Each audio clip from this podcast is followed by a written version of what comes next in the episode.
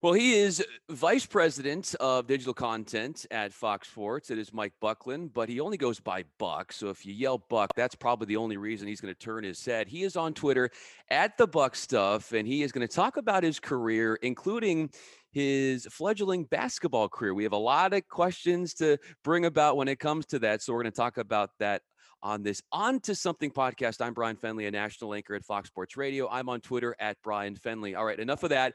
Let's get right to business here, Buck. And it wasn't long ago when I had Adam Stanco on and he lauded about your play while at ESPN and those pickup games. And, and certainly for, for folks who don't know your background, you've played college ball.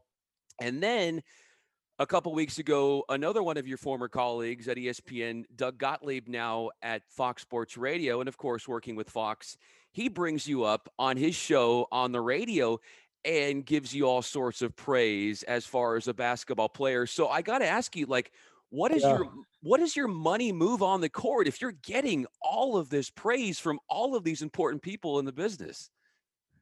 My, my money move is the pull up jump shot uh, on the court and uh, off the court. It was to get a good GPA so that I could uh, contribute to uh, something for the team. Uh, but, you know, all this, all the guys, the, the stat nerds will tell you don't don't take the long twos, but the long two is my specialty. Especially that corner jumper. I think there's a lost art there. But are you comfortable saying that invalidating what Gottlieb said about you and, Stanco, like when you think about the best non mm-hmm. NBA players at ESPN at the time you were there who would engage in these pickup games, how high up were you on the pecking order as far as talent, basketball wise? Well, there's there's a couple different factors. I mean, first, I, I love Stanco, and he's so kind of to bring me up on that list, and it's it's nice for Gottlieb to say nice things too. Um, don't get me wrong, I'm a competitor. I, I like hearing those things, but um, but but Stanco is dead wrong. Uh, the, the best player to ever play in that league that didn't play in the pros was Karan Barnes, and Karan Barnes played at Columbia, I believe, for four years. Was a starter, uh, double digits, I think, all four years. I was thinking about it, you know, this morning when I was driving in. I was like, I, was thinking about Karan, and he's he's one of the toughest players I, I have ever played against. Where I, there was absolutely no chance that I was going to stop him.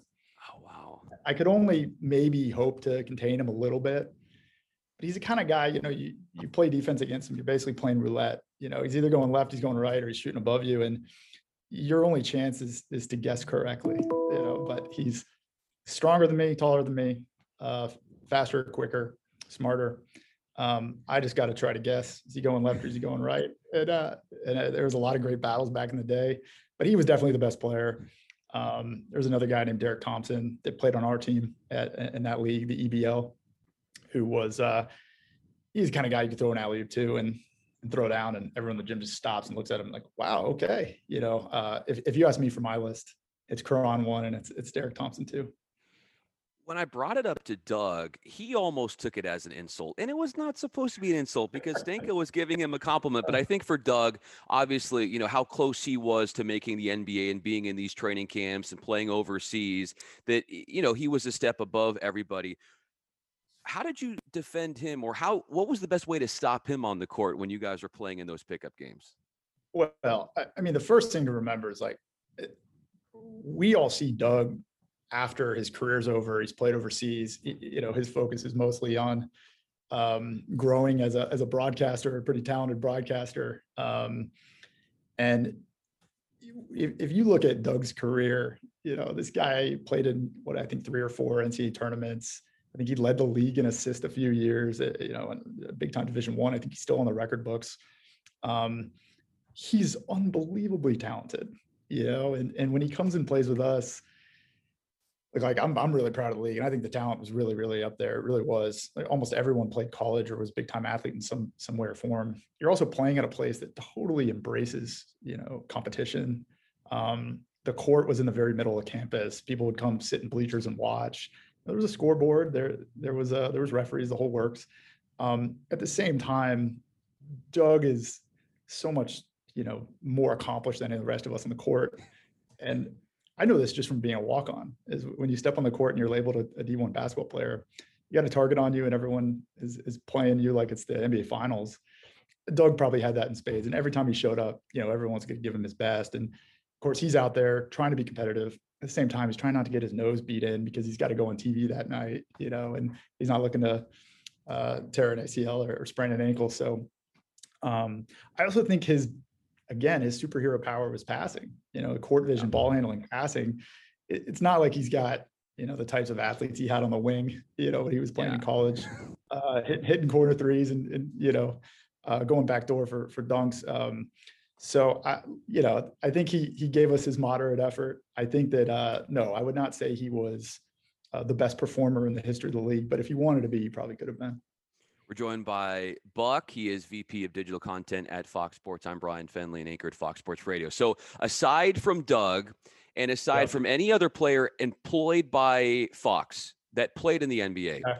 who is the best basketball player on the Fox lot, or does work with Fox?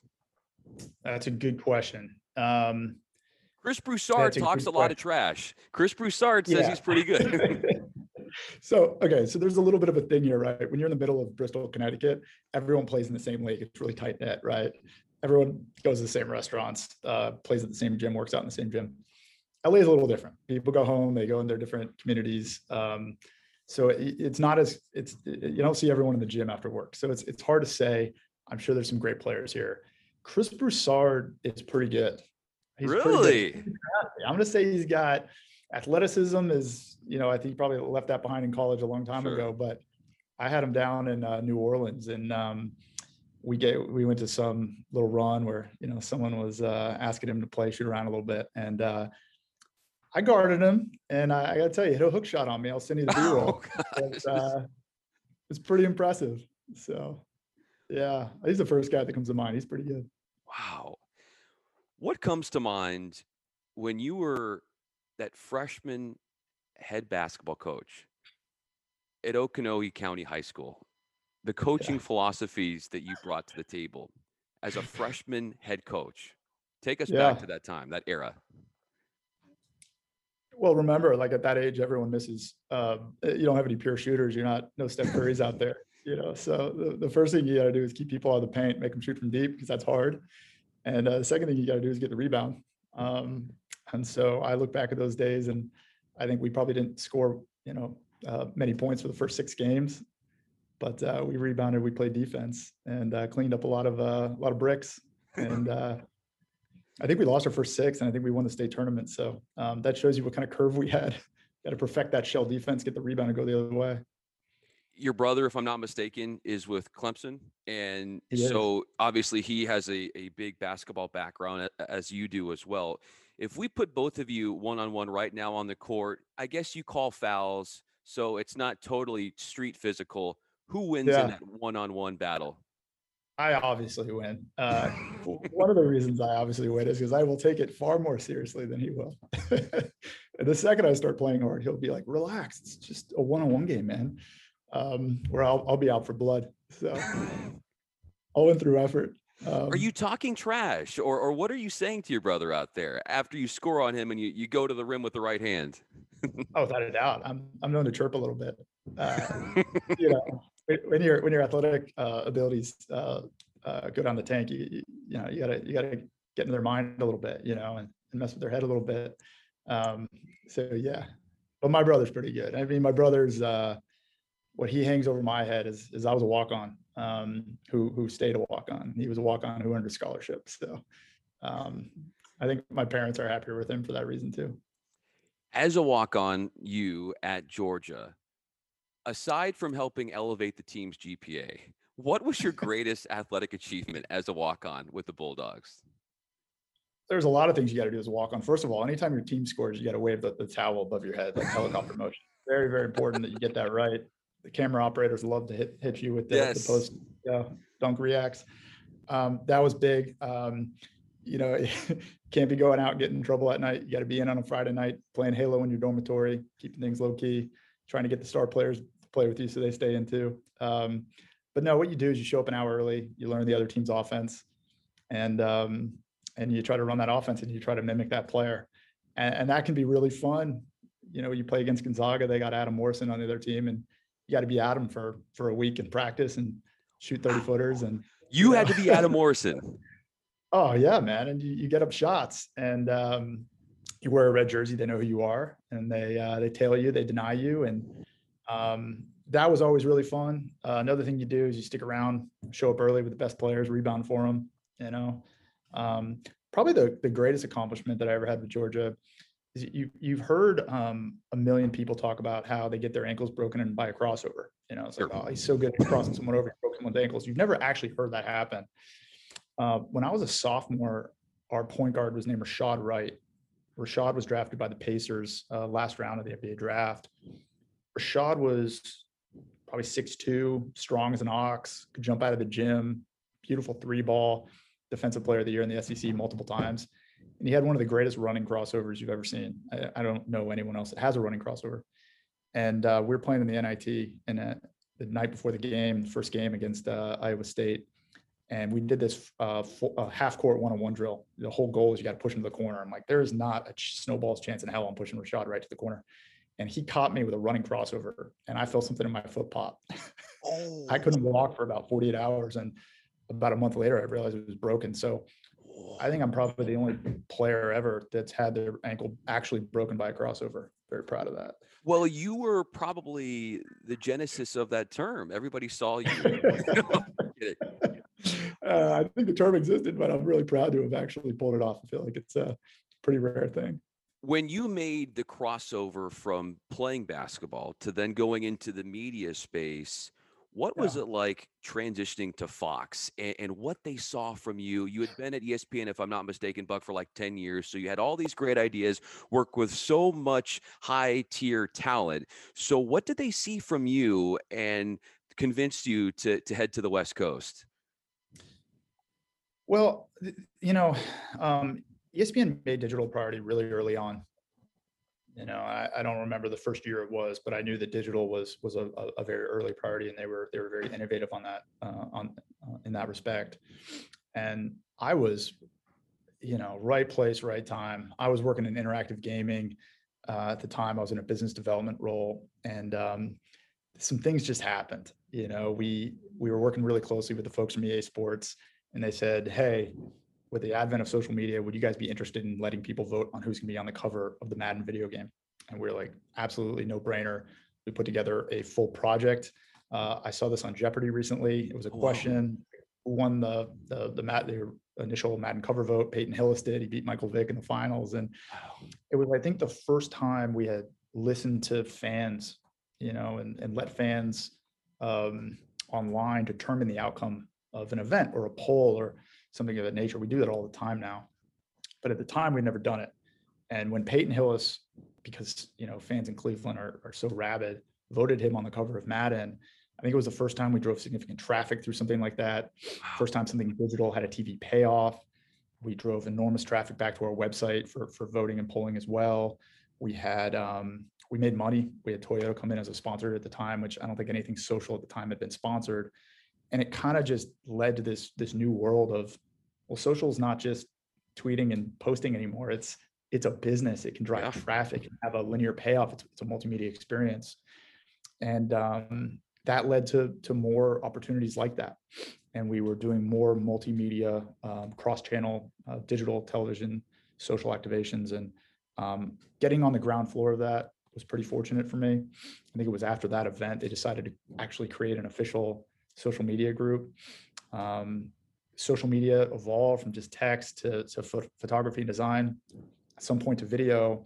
And before you knew it, you know, it was a, it took a full department to pull off a really solid social media strategy. And um, when, when, when Fox was going through some changes, they thought, hey, you know, we we want to have a fully integrated strategy, television to digital to social. Um, I was I was thankful they thought of me, and I think it was uh, my tenth year. Loved ESPN, um, just you know, 10 years is a lot. Thought I'd try a different coast, uh, different climate, and I'm really happy I did because um, I've really enjoyed it out here.